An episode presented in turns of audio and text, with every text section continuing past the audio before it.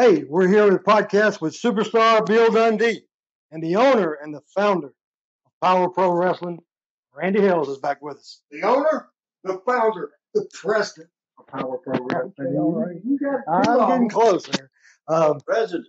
but uh, yeah, we've got Randy Hales back this week and uh, got a lot of knowledge, a lot of knowledge about the sport. And turn it over to you, Randy.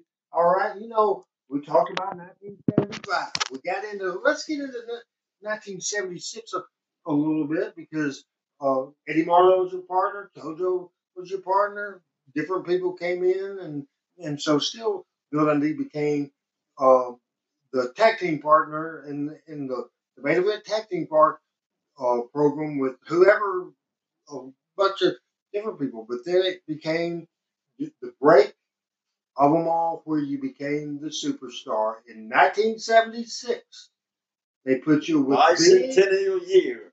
the bicentennial baby, Right. Big Bad John. Big Bad John. He's a big, mean looking dude. Yes, he was. He was always wore that black leather jacket, not them Nazi steel helmet that he had, and he hit you on the head with it. He was always a bad guy. So Jerry Jarrett, being uh, entrepreneur and the smart businessman and booker that he is, he came and got me and Big Bad John together, and he said, "This is the bicentennial year. You need to get a red, white, and blue outfit, a big top hat, and we'll call you the bicentennial baby." You know, Johnny, big, big, big. What?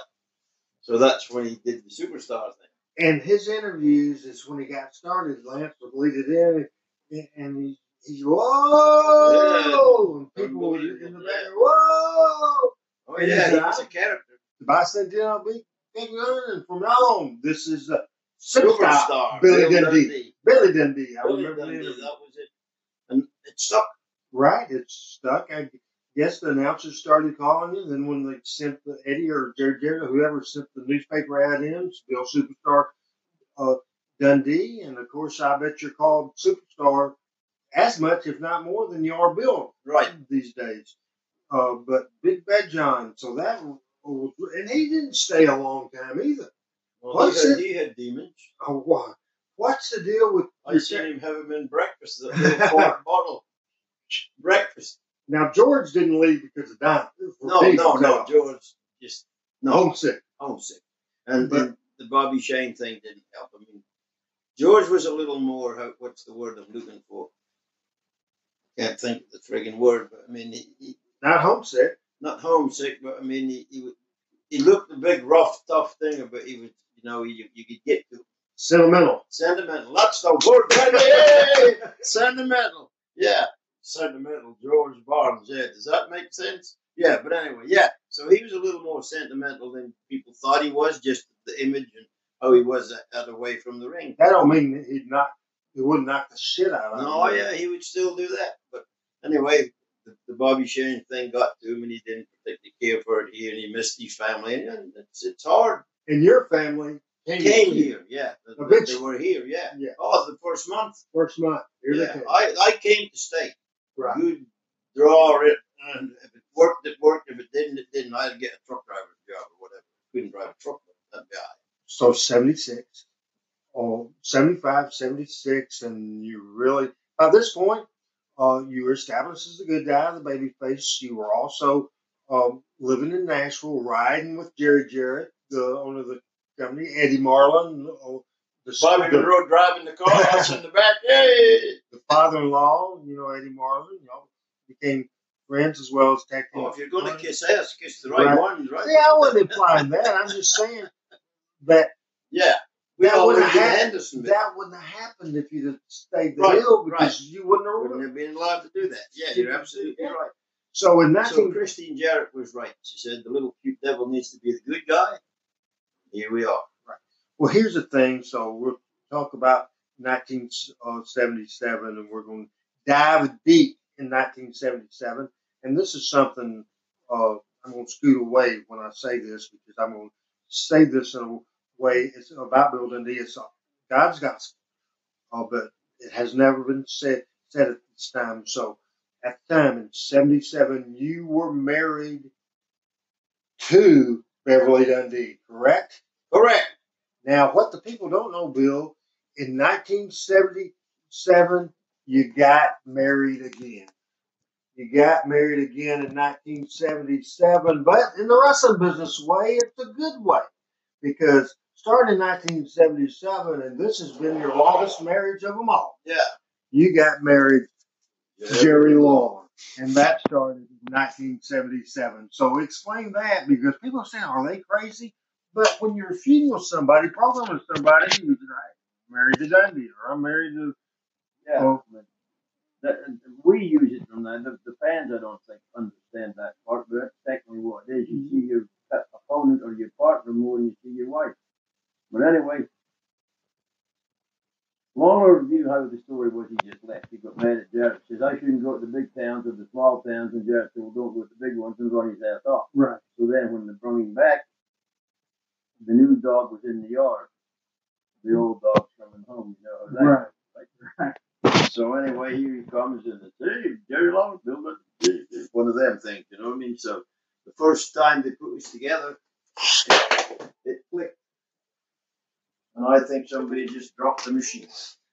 All right, are we still on, folks? Yeah, we're good. No, he dropped my phone. He phone. dropped his didn't phone. Drop beautiful, that's all right. Kick it. Your, your phone didn't get a scratch. We'll move All this right. over here. So All right. anyway, we- you know, the, here comes the king. Superstar already just been born, so that was the first time I had seen him. Technically, uh, you know, we went to just to still blah blah blah blah.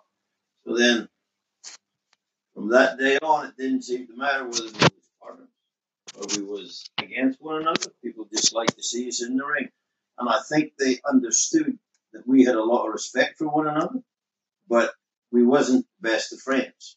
No, we wouldn't. You know what I mean? We, we never went out doing nothing. We, well, he didn't do half the stuff I did, but No. he didn't drink. He teetotaler. Not, not that you have to drink, but I like to drink beer and do a few other things. The king didn't, and that's all right.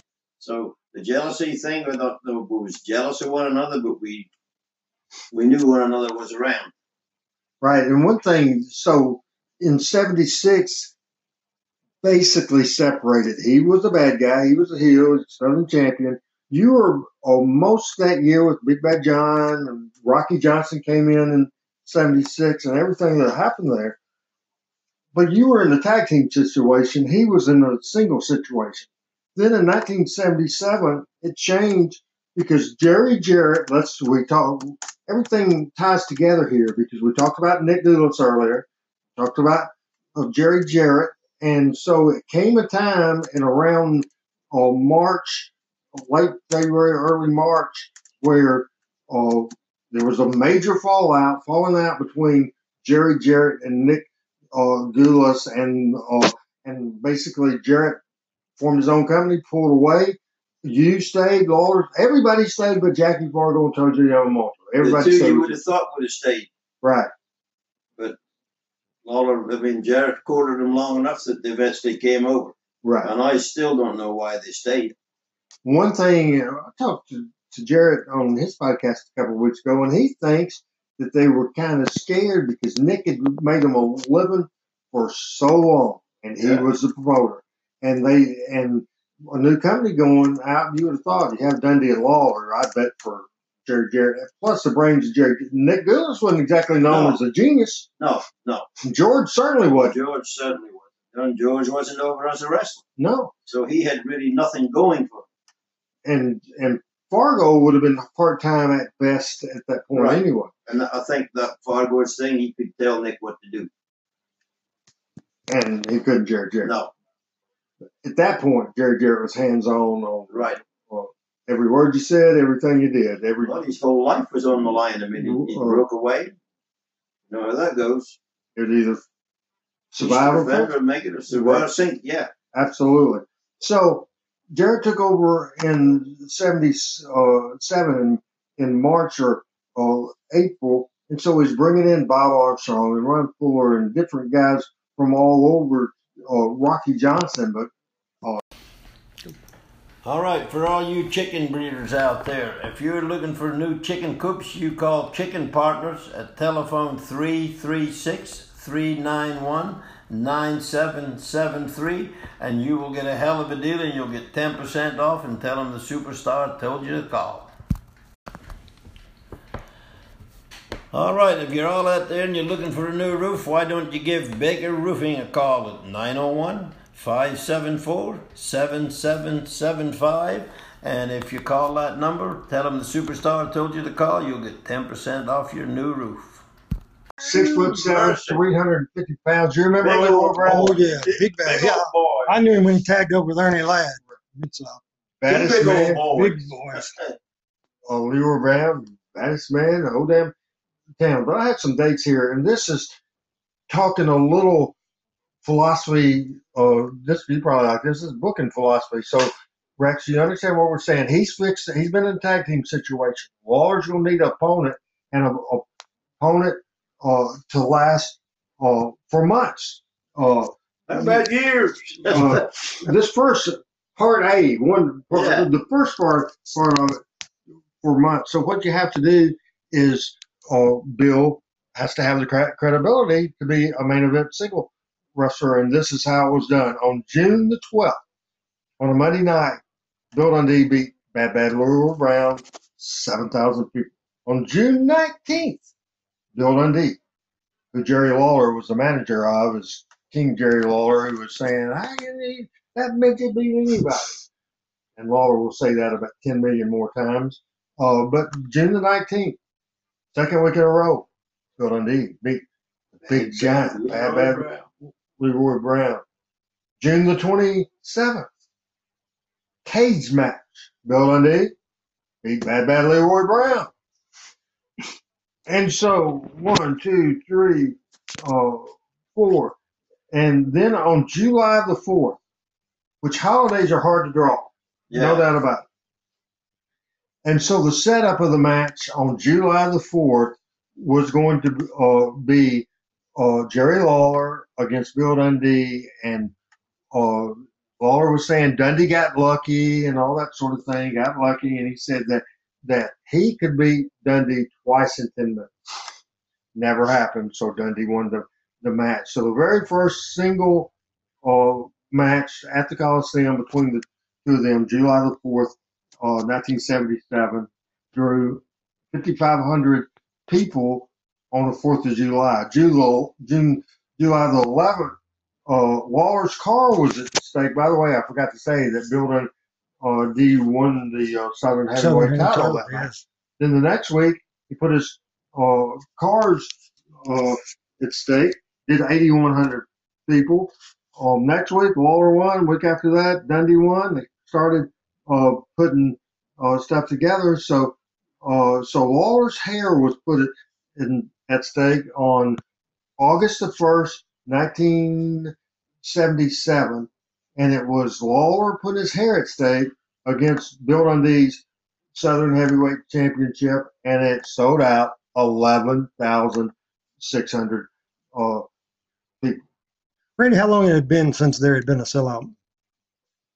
You know, there were near sellouts. All the time, but Uh, well, uh, not all the time, but the, that was the first sellout of the year. Yeah. First sellout of the year, for, uh, for sure.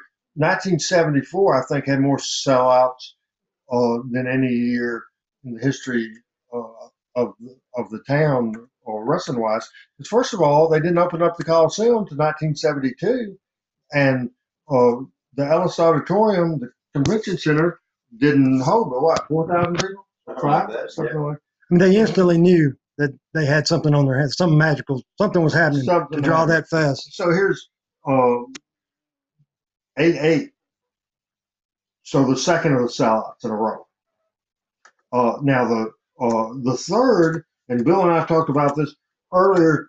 So it was uh, Bill Dundee's hair versus Lawler's manager Mickey Poole's hair, and the title that uh, at uh, stake, but it wasn't hair versus hair, but it was was Mickey's hair uh, at stake against Bill's hair, and it drew a sellout, eleven thousand six hundred people. Uh, we talked about this next week. You must have lost that match, and the people, I think, because the manager hair was at stake, the people paid to see Mickey get his hair cut, and they didn't do it. So the next week, eight twenty two, his hair was all at stake uh, uh, again against uh, your hair. Well, the week before they paid almost twelve thousand of them to see Mickey gets his hair cut, and the people came back the next week. Your hair on the line. They didn't want to see you get your hair cut, and I guess they were mad they didn't get to see Mickey's the week before. The crowd dropped to seventy five. Uh, hundred people that way. Do you think we just kind of went to the well once too often? Sometimes you can do that. Right. Good intentions, and it's later in the month.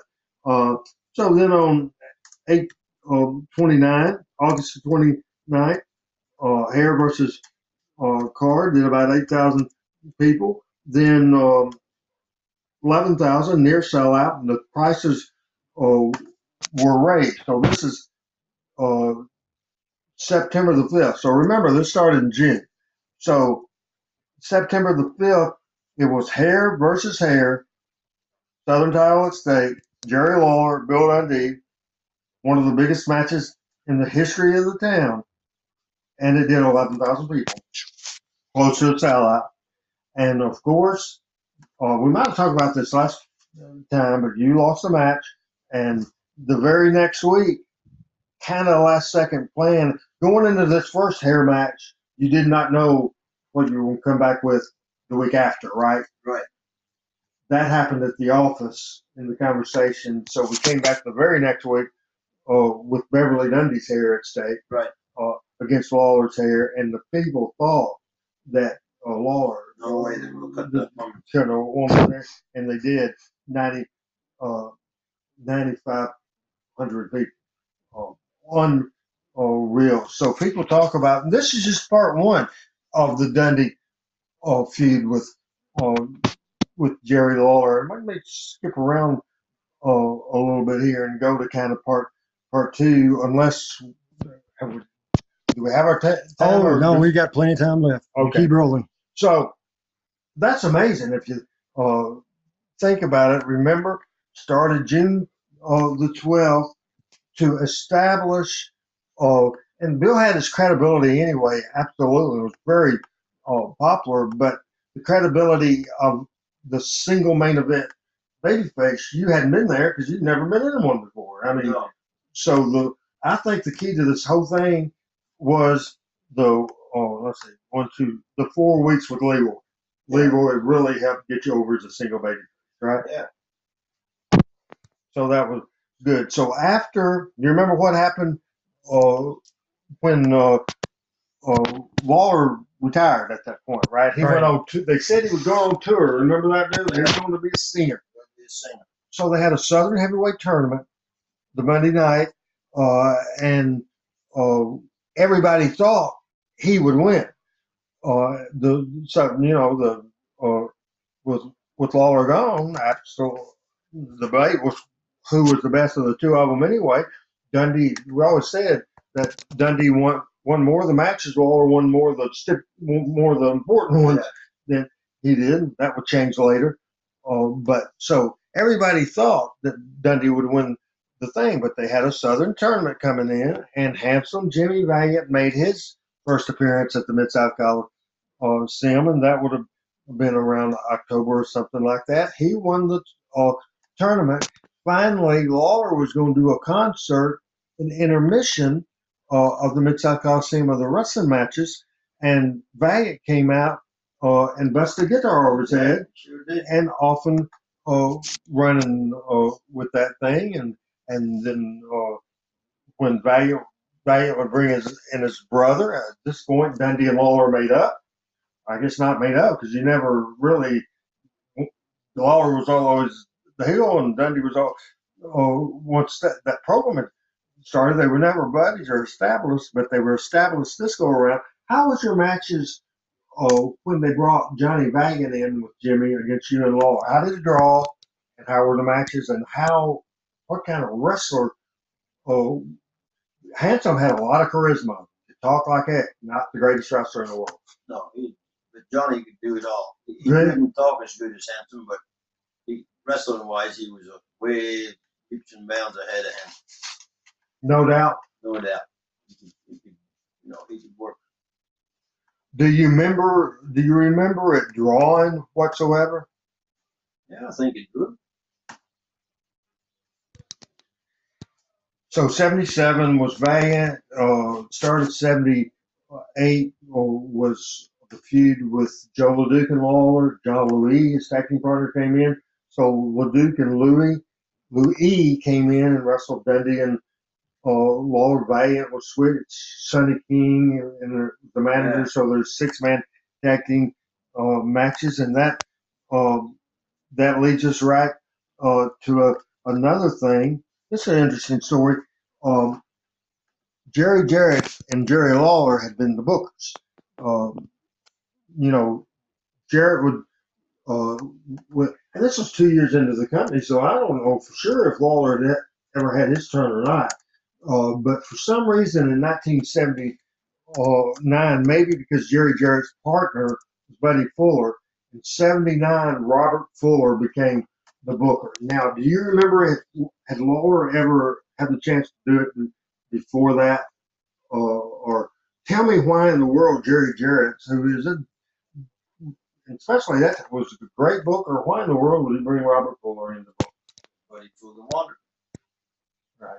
Buddy was his partner and was- technically, was he the senior partner or just was it the No, same? I think they were the same, 50 50 uh, partner. And I guess he just thought Jarrett needed a break or whatever. And, and so Robert had some, uh, Buddy was saying, some great success up in Knoxville booking it. But I think it was Ron that was the one that had success. both, yeah.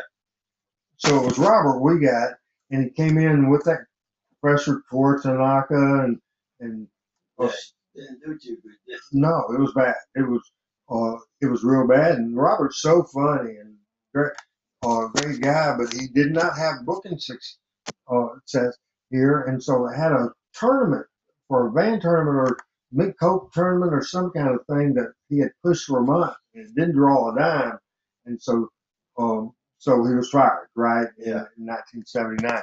So all of a sudden, Rex, uh, you had your booker uh, being fired. So he uh, pulls his whole crew crew out, which was Professor Toru Tanaka and Mr. Fuji and Gorgeous George Don Carson. Jr., Don uh, Car- Carson, the Mongolian Stomper, everybody. All of a sudden, after that Monday night, he was fired. By Saturday TV, uh, their crew No crew. was Lawler and Dundee and a bunch of extras, a bunch of people. The jump, yeah, a bunch of people that, that draw didn't draw any money, uh, that hadn't drawn any money. So, so what that set up is one of the greatest things, and it happened on June the 14th or 15th, of 1979. So they had a TV, they had one TV to make this the Monday night draw the whole crew was uh, gone. So what they did is uh, Lawler and Dundee uh, were the Southern Tag Team champions. They got lucky that they were at the time the crew left, and so in Tupelo, Mississippi, uh, they put a team of underneath guys: Wayne Ferris and Larry Latham. Like, Wayne Ferris later became the Honky Tonk Man, and Larry Latham became the Moondog.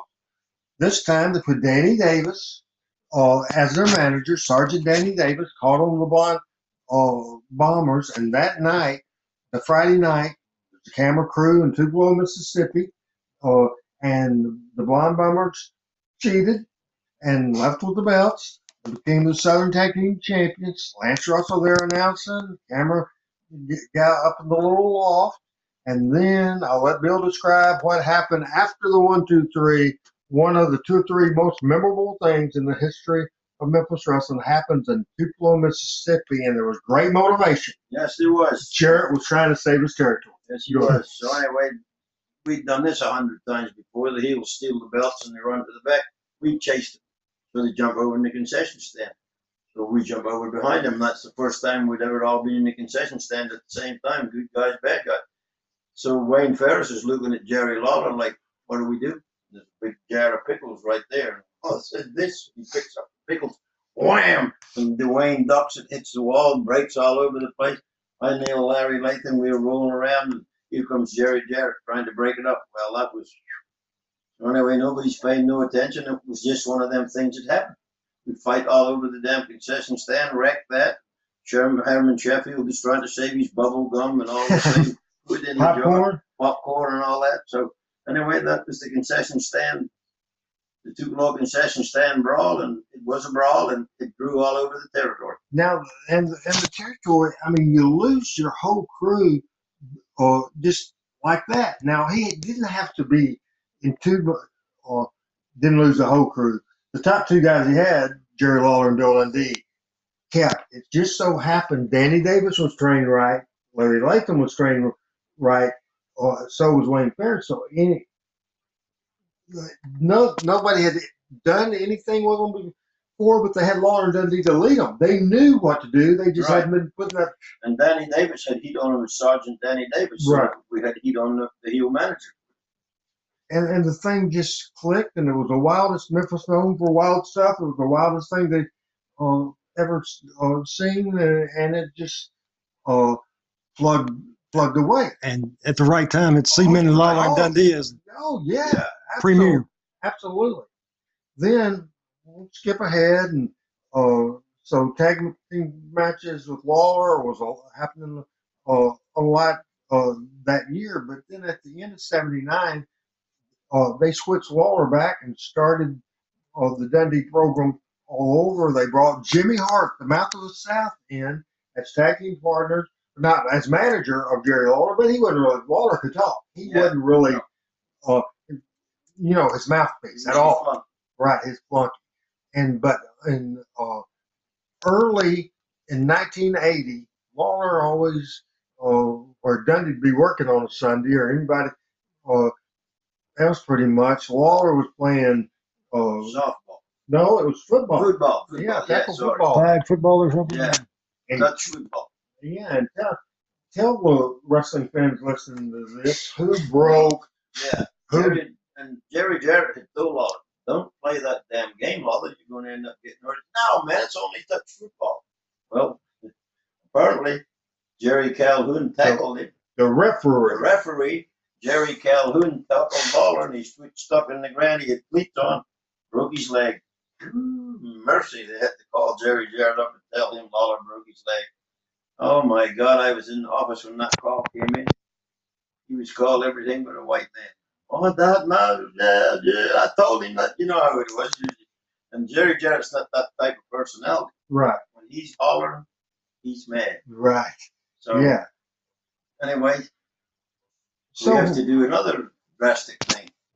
and that drastic uh, thing was uh, make um, Jimmy Hart the center of the hill crew. Right. That he once goes on Memphis TV in January of 1981, and uh, I'm sure the the, This Nick caller. the jail. Okay, talk to Nick. Hello. Can we pause this? Uh, no. But uh, Okay, okay, well, the referee so actually changed the territory. So, so well, the broken leg did Yeah. change the territory. The top star, Jerry Jarrett, thought they'd go out of business. Made Jimmy Hart, the manager, went on TV that uh, Saturday and said, "What do you do with a racehorse? Horse, Shoot you shoot it." And then establish the first family. So when Lawler came back December the 30th, now this happened in January, so they had to last from January to December before the person this was built around uh, came back. So you had a Little Willie, you had uh, Bill, Handsome Jimmy was switched back, Yeah, Baby face. handsome, yeah. started the first family, put some steam uh, on uh, them. But Paul Halloran come in. He was a Paul big Halloran muscle was a guy, yeah. Team Paul over. but one other interesting uh, thing happened, and I got I know it's right in front of me. How can I say this without uh, knocking? Uh, Memphis was really never known a lot for for technical uh, wrestling. One thing, Jerry Lawler's style, and I'm not knocking his style because I think Dundee will agree with me when you talk about the greatest workers, greatest wrestlers in the history of the business. We both put Jerry Lawler's name down in a heartbeat, right? Right. on that. However, technical wrestling wise, you didn't really bring a lot of technical wrestlers in because Lawler would not want to wrestle with him and wouldn't really necessarily have good matches. Two names of when Lawler was out that whole year uh, that made uh, impact. And one of my favorite matches, one of my favorite non Lawler matches that you had took place in Jackson, Tennessee in 1980. Talk, Tonal Tony Charles and Billy Robinson, the two technical guys, uh, came in. Les Thornton might have been in Yeah, there. that Les. Thornton could wrestle too. Making up for all the lack of technical wrestlers for a while. Yeah, I mean, but them three Englishmen could all wrestle, and that's what they wanted to do. So you, you had to look somebody who could work with them, and Little Willie could do that. Bill could, uh, but the territory, and to say it did sell out business that year, it didn't do that. Uh, but certainly, people thought that it would go. It was built completely around Lawler. They thought, and, and that it wouldn't survive without Lawler. I'm sure Lawler thought that maybe. Jerry Jerry was in a little fear uh, about it. Bill, you, I'm sure that you had confidence that I don't think this how you don't damn have you got me? Right.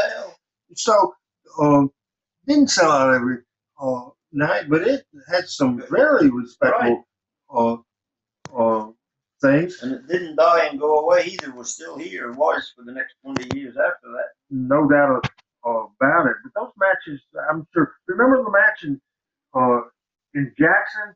Uh, it was actually being taped, and I don't think Tony knew that it was being taped. And the, the end of the match did. came to finish with the sunset flip, and was that the, the skin of, skin of the cow? Or Yeah, there it? was- and that was Tony's actual finish. It was- and you see him shake his fist at the camera, but he's doing that to Robert Fuller. right, He didn't know it was being taped, right. and that was when they did, did put me over. And Robert was booking it. Robert was booking it. Because he, when he went and did the thing, he said, Well, we ain't taping it. And Tony said, Well, okay. And then Tony saw the camera, and you see him in the middle of the match going to Robert. But he went ahead and did went and did the thing anyway, yeah. And I enjoyed the match. Billy Robinson, same way. Same. Yeah, Billy Robinson was phew, mercy. One of the the other things that uh, I thought was uh, interesting, I don't know if I can uh, find the, the thing and try to see what what you remember uh, about this. NWA World Champion started coming here in '73. Jack Briscoe, Harley Race, Terry Funk, Dory Funk Jr. Later on, Ric Flair in '79.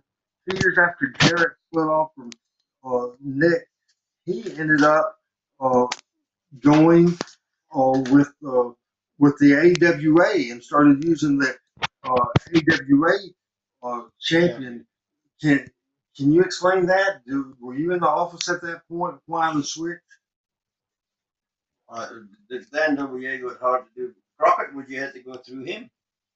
And Flair was, you know, anyway, I'm not a big Ric Flair fan anyway, but Nick Bockwinkel was more classy than, you know, how he talked and dressed and walked, and Jarrett got along good with Gagne, so that's how we changed the AWA. I don't know if there's anything more than that, but that looked like me. He probably could get more Dates on More the dates on- yeah. yeah. on the uh, the champion at that, Do you remember this time? Yeah.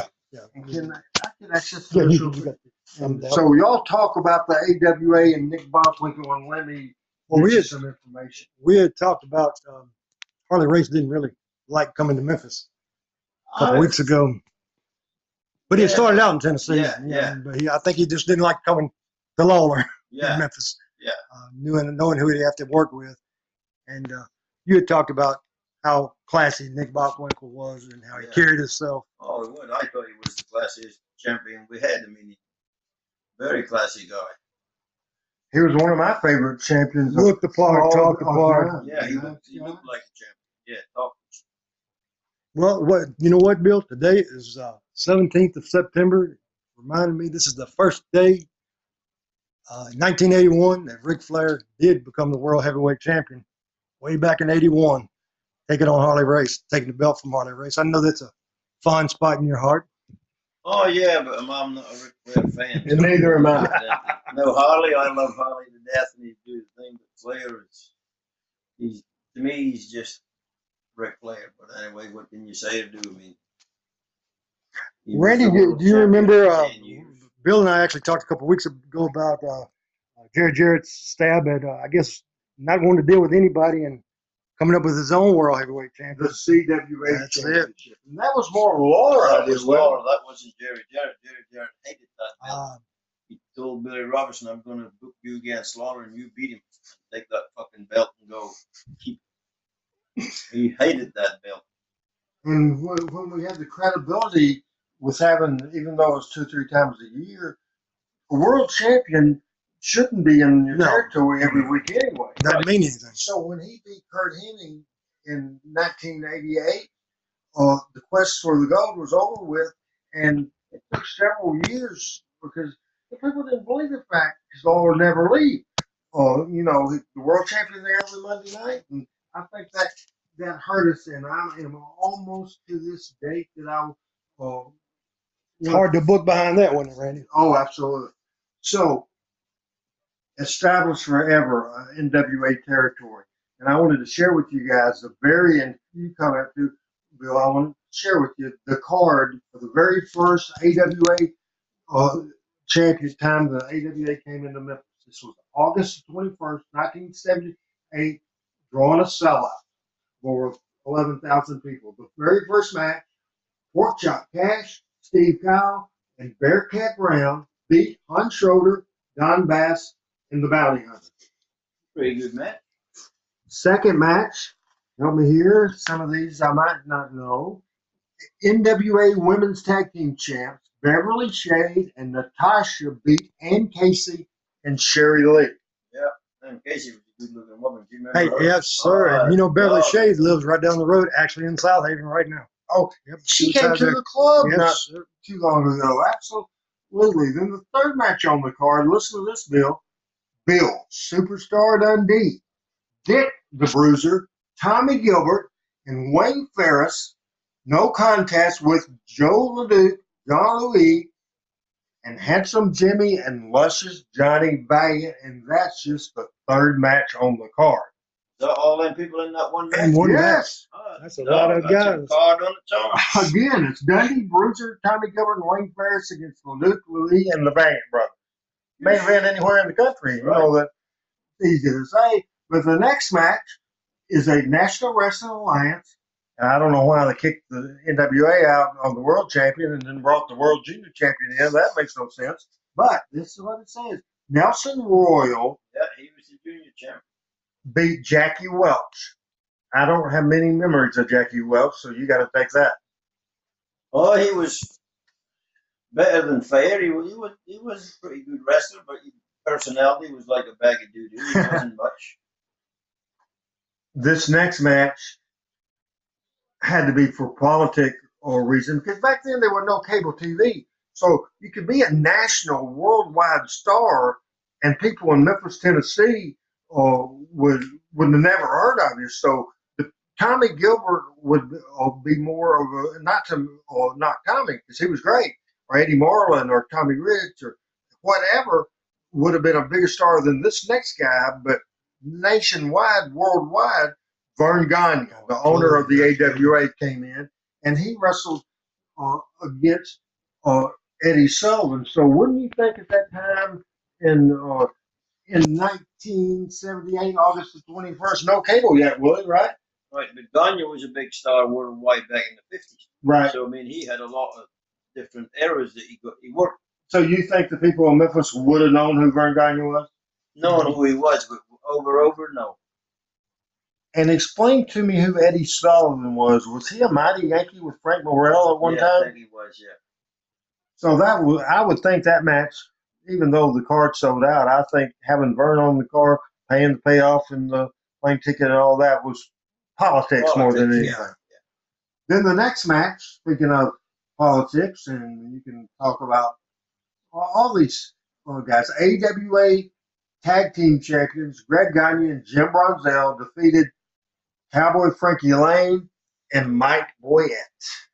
Don't mean nothing. I mean, you, know how they work. Cowboy Frankie Laine was a good worker. Mike Boyette was a good worker, just kind of crazy. But but on the card in Memphis, that didn't mean a hill. I mean, No, and I'm telling you about this card because this card was booked pol- politically. The the seventh match with Jerry Lawler versus AWA World Champion Nick with Bobby Heenan, the only time he ever came in here, and the people really had never had always been used to the NWA champion. For this to sell out, uh, the, they had to Nick, I'm sure, sent in an interview. But I'll tell you the money matches on this card. Uh, there's two, and that's Lawler versus Nick, and Dundee, Bruiser, Gilbert, and Wayne Ferris against Luke, Louis, and Handsome Jimmy Right. Johnny. I would even, and I'm not saying it just because Bill's here.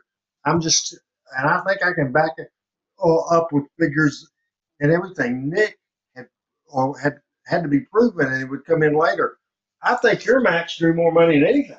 And yeah, but all them guys got over here. right, oh right. Yeah, individually, each guy was over. and Dick the Bruiser was a one guest guy, but he had come in and out the previous year, team with you. Yeah. Or, or oh, wrestled Fought against you. me, yeah. Barnes and Dundee had a program with Lawler, so they knew him and professional football player and had a lot of publicity. He got that was it Alex Karras or something? Yeah, football player? fight. right in uh, Chicago. So see what you see right now with with this Bill Dundee podcast. I can guarantee you no uh, podcast. Well, Jerry Jarrett's podcast. So I have some uh, Memphis wrestling dates with Bill. His Jerry Jarrett's last guest uh, was uh, Scott Bowden talking about the career of Hulk, uh, Hulk Hogan, and That sucks. and the thing is, uh, Bowden wasn't around there. I w- I wouldn't feel like I was an expert talking about. I was a kid announcing this match with Joe, bro. True, but how can I give inside information about Hulk Hogan? Well, I can't. I can't either. And that's not the roots of Memphis. And WCW and everything. Right. Scott Bowden certainly can't. Right. He don't know the difference between a wrist lock and a wristwatch. Hi, Scott. Yeah, I Scott Bowden, you son of a gun. You. Hey, hey, hey. now you relented and you did Scott's podcast. Well, I, I, yeah, get your name out there somewhere, right, Right. there. But what we we've talked about a lot of st- uh, stuff. I think the people think will be interested. I love talking about the evolution of Bill from the hill with George, and we ran we ran over that entire Barnes Dundee timeline. Went to the Big Bad John Superstore era. Went to the Lawler Dundee uh, feud and Concession the stand brawl. stand brawl, and now here. So we can either oh, your battery's running low. I'll be a son of a gun. We can either oh, cut it whenever you want to cut it, or if you want to, the Dundee Lawler feud part two, if you want to go. yeah, let's that. go, Randy. I I, I want to hear the rest. All right. So, 1983. Bill Dundee had been here since 1975. Right. Since the end of 75 was the babyface. And so he was uh, established. But at that point in 83, what a hell of a baby face uh, crew they had. They had the Fabulous One, Stan Lane, Steve Keirn. They had Jerry Lawler. They had the Rock and Roll Express. They had Dutchman. Uh, Till, did I say Terry Taylor? Terry Taylor, yeah. Uh, and Tommy Rogers, a big babyface crew in the. Uh, and at the time, this was when uh, Georgia Championship Wrestling got hot as hell and started expanding, going into Illinois, not Illinois, Ohio. Ohio and Michigan and all that uh, places. So Ole Anderson was the promoter and the booker, and he uh, was doing all these tours, and his local uh, towns, Chattanooga and Macon and Columbus, and all those went down. So he talked to Jerry uh, Jarrett. So it uh, it was established that um, I'm sure Jerry pitched the idea, whatever that that Bill would take a crew from Tennessee, um, and they would go down there, do the TV based out of Chattanooga, and do all those uh, Georgia towns except for Atlanta. And so Bill agreed to do that. 'cause it was, that was before what, right? uh, Yes. Yes, that was Yeah. right, 83. Well, Lawler had recently take, took over the booking job, and you know that little deal. oh, yeah. You know, almost another Nick and Jerry Jarrett situation, but not quite. But anyway, basically, Lawler, one of the things he asked for was the booking job. That meant Bill was no longer on the booker, even though he was a help Lawler because he didn't go to the town. But still, Bill took the, the job. That meant, um, and they knew this in advance. And so what they did, uh, they were building toward um, a loser league town match with Bill Dundee and Jerry Lawler. It happened on June the 6th, 1983. But to get to that point, all of a sudden, um, they needed to switch a heel, and they did it gradually. People would not uh, start disliking you just right away.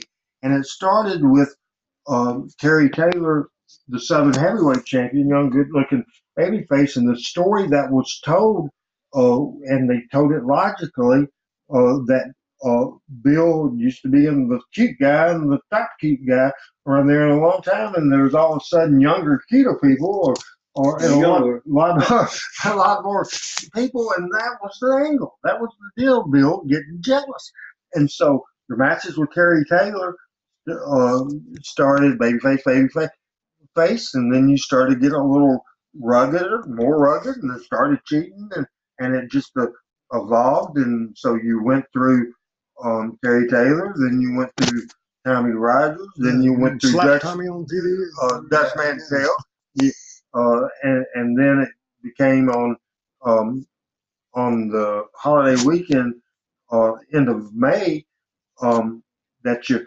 uh, wrestled Lawler for the first time since that um, Bill was a babyface a long time, long time, and so uh, so Bill won the Southern uh, title, and then the next week they came back with loser down match, and the beauty of this was June sixth, nineteen eighty three. Lawler had been full time since seventy three. Him since seventy five. Both of them beat hundred people in loser laid down matches, but this the people could not figure out.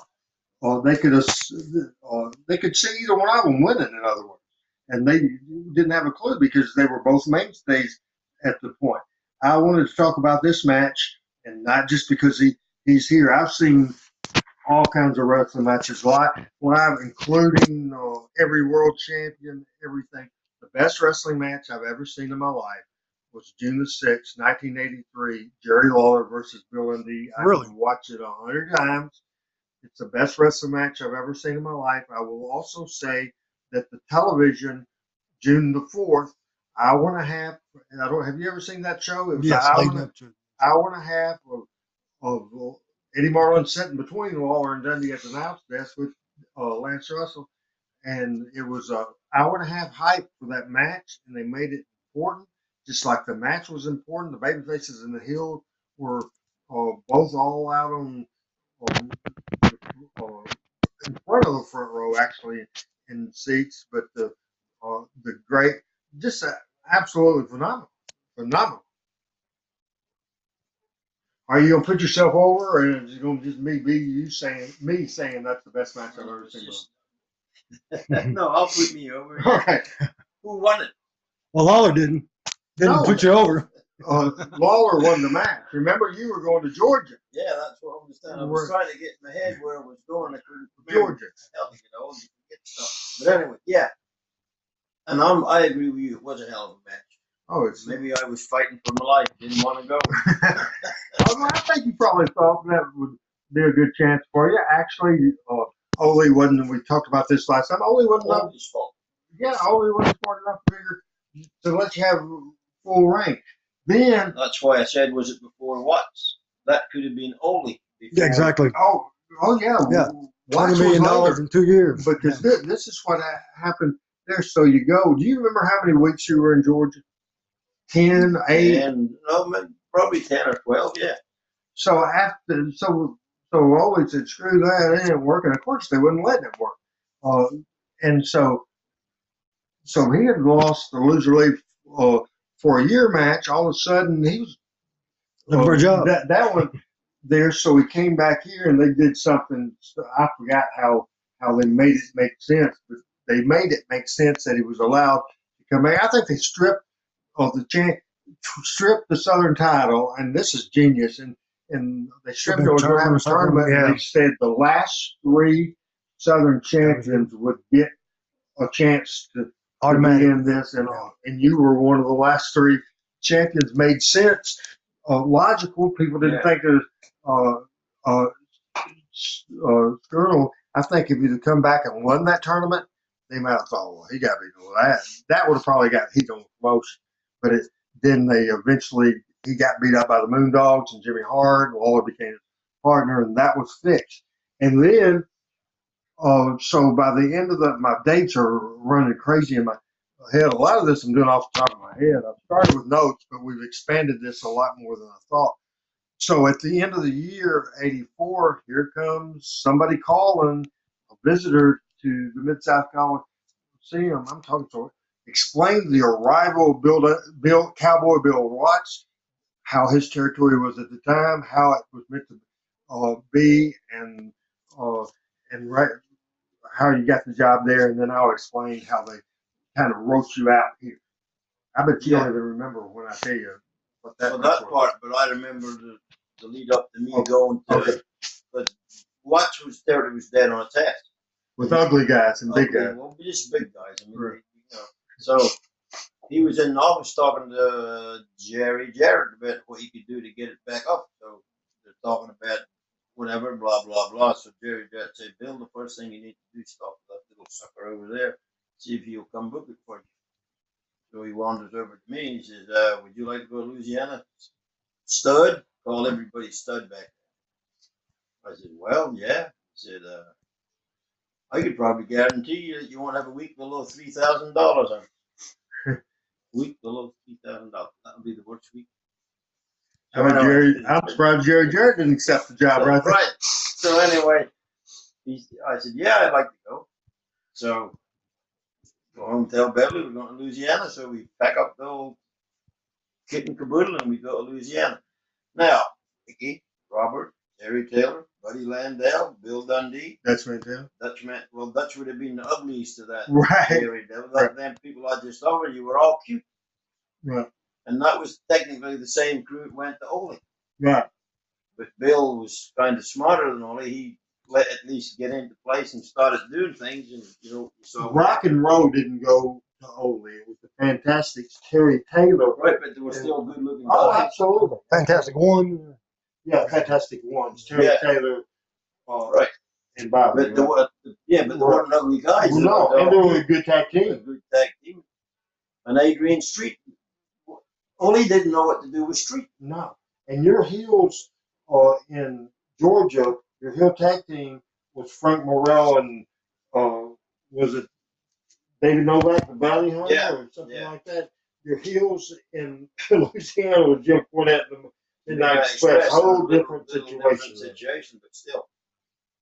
So anyway, I was allowed to do what I went there to do for that, but Ole never let me do nothing. No, you should have been booking the whole thing because it's even he was going to these big towns in Ohio and everything else, everything was dead because you you should have been booking the main TV. Right. Uh, and uh, maybe hire Randy book Yeah, Okay, go. Yeah, that'd be good. Come in, and because uh, there's no way uh, that would have ever say well there would have way if he would have let you done your deal, but he never intended to let you do it because he had in his mind wrestling thought Right. Tennessee was too kind of crazy. Yeah, and he would tell me that. Uh, but uh, his Tennessee, as you left, was rocking and rolling, uh, just like when you left. Watch this, there, uh, Toy. Uh, you know, Tennessee was so strong. A guy that had been there ten years, they felt more more uncomfortable with you leaving uh, because they knew the territory was in good shape Right. and to go in to help somebody else save the, the thing. So the way they wrote you out, do you remember uh, at this point uh, how you, what they did to get you out of here the second time? No. Well, so you you switch.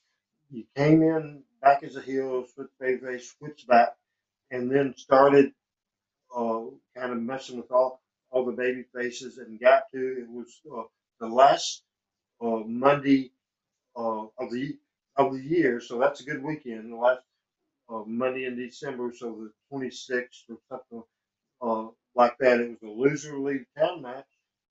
And it did twenty five thousand dollars. It wasn't you auto business, but twenty five thousand dollars loser league town match. You and Steve Keirn. Yeah. Do you remember that at all? Well, not really. Right, but it was a way. I remember the match being here. Yeah, it was loser league uh, town match, and it was a, a hell of a match and a logical uh, way to get you out of here, so you started uh, running, and uh, and so at that uh, point, maybe I think you guys had already done a podcast about the Mid South Wrestling Days, right? Didn't you tell me one time before you and and uh, Rex had talked about the Louisiana days before? Uh, yeah, I think we have of it something. somewhere. Yeah, just a little bit. and I certainly, I certainly don't have. I can do Memphis on, on top of my my head. So let's just let's let's just like Rex said earlier, they did an unbelievable money, unbelievable money. Was Watch the Truth? Did he? You ever get a check for less than three thousand dollars? No, And you probably got some of well, sevens and eights. seven and eight, Super Bowl. Finally, oh, Seven did, and eight dollars. oh yeah. Well, Yeah. probably a check. Ah, I got you. Right. Yeah, yeah. It was You've already right. paid. Yeah, yeah. So then, time wise, and uh, that's a hard territory. And as far as mileage and all that, plus it's away from home. The Midnight Express had gone to to, uh, to Crockett to the Carolinas, and that affected your next decision probably uh, more than anything. Thing because Beverly, uh, with with the grandkids gone and her daughter gone, was ready, ready to get away from Louisiana. So, uh, you in November of oh no September of '95, you came back to book Memphis. Uh, Right. At that, you brought the Fantastics with you. Sheep herders came in. Uh, Wendell Cooley, uh, Rick Rick Casey, what I called him Rick Casey here was Wendell Cooley. There, uh, Buddy Landell, Dutch Mantel, and that led uh, to a to, to two sellouts. The last two sellouts in Memphis wrestling history. The last Saturday or the last Monday night of the year in 1985, it was uh, the second loser league title match between Jerry Lawler and Bill Dundee. This time, the stipulation was Lawler's title, Lawler's hair versus Bill Dundee's hair and Beverly Dundee's hair uh, at stake as well in a match that you won, uh, where Jerry Lawler had to go out of uh, town. So that set up uh, just uh, natural. You were going back to history. Lawler had already shaved the wife's uh, head uh, before, but this particular time going in, you were the heel, the bad guy.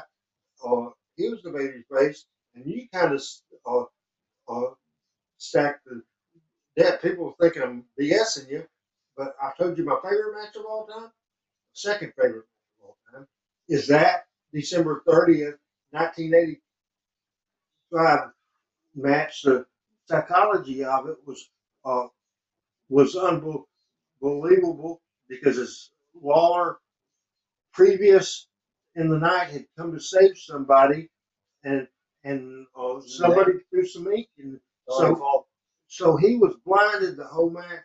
So so the first 15, 20 minutes of the match, you just beat him up the whole time. Finally, he got coming up, and you guys uh, uh, brought back uh, up the bleachers back outside, and one of the best bumps I've ever seen in my life.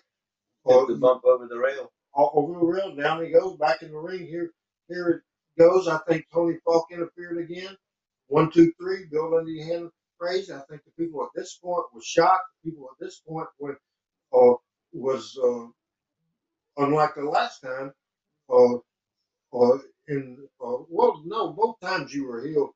Heel this this time they were uh, definitely uh, thought you uh, thought you were losing here. They thought Jerry Lawler's not going to. Uh, Dundee's already left gone. Man, leave again.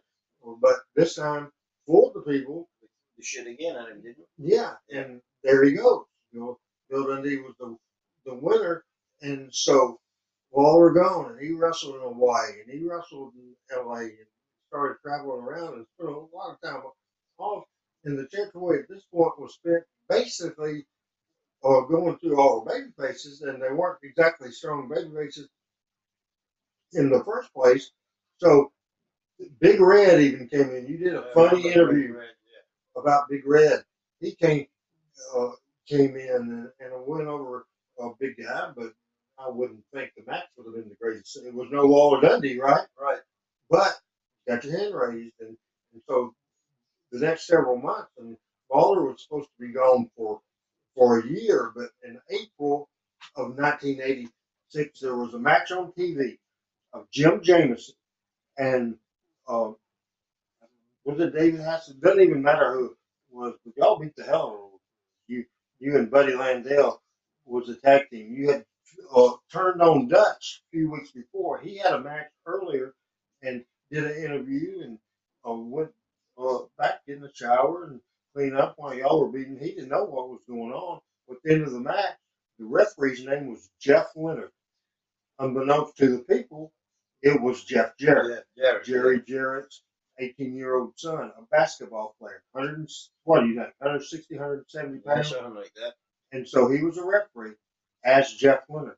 People didn't have a clue. At the end, uh, you just, uh, uh, sucker punch, uh, Jeff, might not, you wouldn't even have a sucker punch. You hit Jeff, he went down, so here comes Jerry Jarrett to make this Oh, uh, save. And Jerry, oh, people knew, just had one good eye. Bill went after the other eye. Jerry went over to the announcer's uh, thing. I'm talking about favorite matches. This is one of my favorite angles. Just a week before, probably drew 2,500 people, 2,000 maybe. It wasn't very good, uh, but you knew where you were going.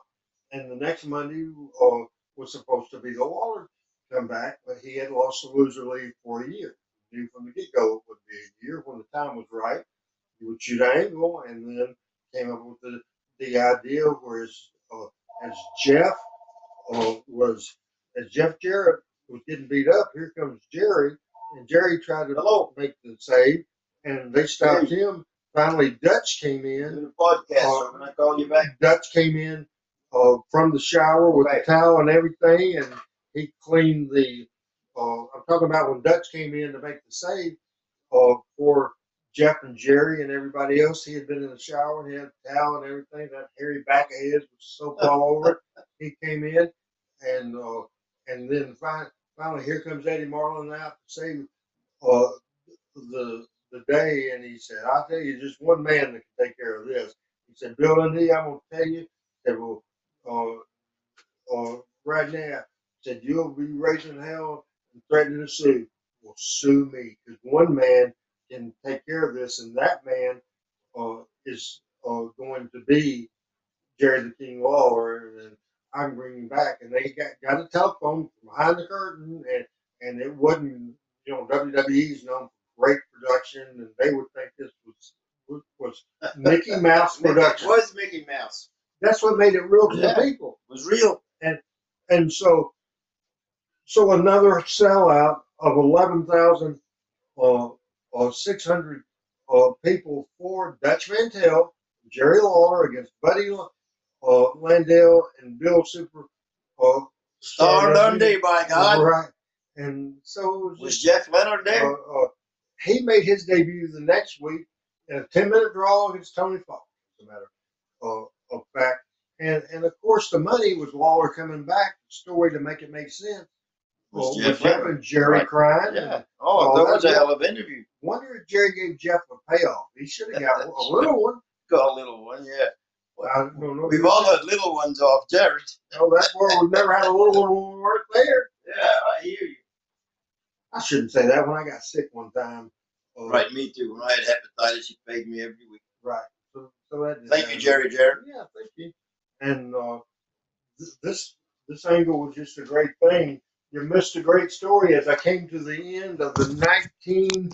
Uh, we went with the the end of 85 loser leaves down where Dundee won and to the sellout. So we had a sellout on December of the the 30th. Lawler and Dundee with the Dundee's hair against Lawler's hair. Dundee wins. Lawler goes out of the way. So that was a sellout. And then uh, the next sellout was when Lawler came back after the Jeff Jarrett getting beat up thing and Jerry Jarrett crime angle on April the 14th of uh, 1986. And that match was the last trivia contest, the last sellout in the history of the Mid South Coliseum for, for professional wrestling. It came close, nine, ten thousand people a couple of times uh, in the past. But Lawler, let me throw this in. Lawler won the AWA World Title from Curt Hennig in uh, May of '88, and that's a world title match, and it was loaded where it was going to be a switch because they were saying if Lawler didn't win, well, the people Lawler would give everybody's money back. So if Lawler didn't win, you know they get the money back. If Lawler didn't win, and they wanted that They were there. Lawler to yeah. become the world champion. That did nine thousand people. So the the Lucha League town number two was Lawler and Dundee drew more, and uh, or attendance wise. Now ticket wise, they might have raised the prices big time for that world title match. I don't remember, but then the the Jeff Jarrett angle to bring Lawler back there. So I think pretty much we started seventy five and got us through 80, uh, 86, and they wrestled so many times uh, since then, especially as tag team partners. But we, I think we've covered all the money, uh, the Yeah. big money deals with you and Law. Well, there may be one more left. Yeah, my retirement. Uh, That'd be great if the Coliseum was not No, workable, yeah. but if it was, you could sell that out. Nostalgia thing and, and all that. So But there's going to be a building somewhere. no, there's a FedEx Forum, you know, with 16, 18,000 uh, people. But just but it'd be great with Coliseum just with the history. I think that Oh, would yeah. draw. That people that's draw. gonna be the one that Well, draw, yeah. Well, Maybe we stirred up something here. Hey, Randy, I'd like to thank you for really coming out and giving all this information. And I know you've got a lot of things going. A lot of things. don't you tell us what we what you got going with the Power Pro and I the don't think resurgence? don't want me to talk about trying to sell my Oh, DVD. go ahead. Go right ahead, sir. All right. We appreciate you being here. All right. Uh, you know, Power Pro Wrestling was from 98 to 2001, the first ever developmental territory, Power Pro Wrestling. And uh, you can check out my Facebook page at Randy Hales or Facebook page at powerprowrestling.com uh, or you or no Power Pro Wrestling at Facebook. You know, Hey, type of you, thing. you're releasing the DVDs, the collection, just in, in go to Facebook and we'll do I that. So find I know we're about done here, but I had a good time and, and so we'll come back again and there's a lot, so much more wrestling Here's the history. thing I'm going to say right here and now. If there's any local promoters would like to book Randy Benton Hales and Bill Superstar Dundee for a show, just give us a call. He has boots and I have a merchandise bag. Yeah, our boots will travel. Hey, what are, what are we you thinking next week? What what's in your mind cooking up? You got any more up for- lists? For next week, let's do uh, Bill's favorite tag team partners. Okay. All right, that's, they'll We've already you, made the list. yeah, We'll, we'll we got that. something to talk about, think about Yeah. there. All right, well, we appreciate you, and we'll see you next week. Thanks. Bye.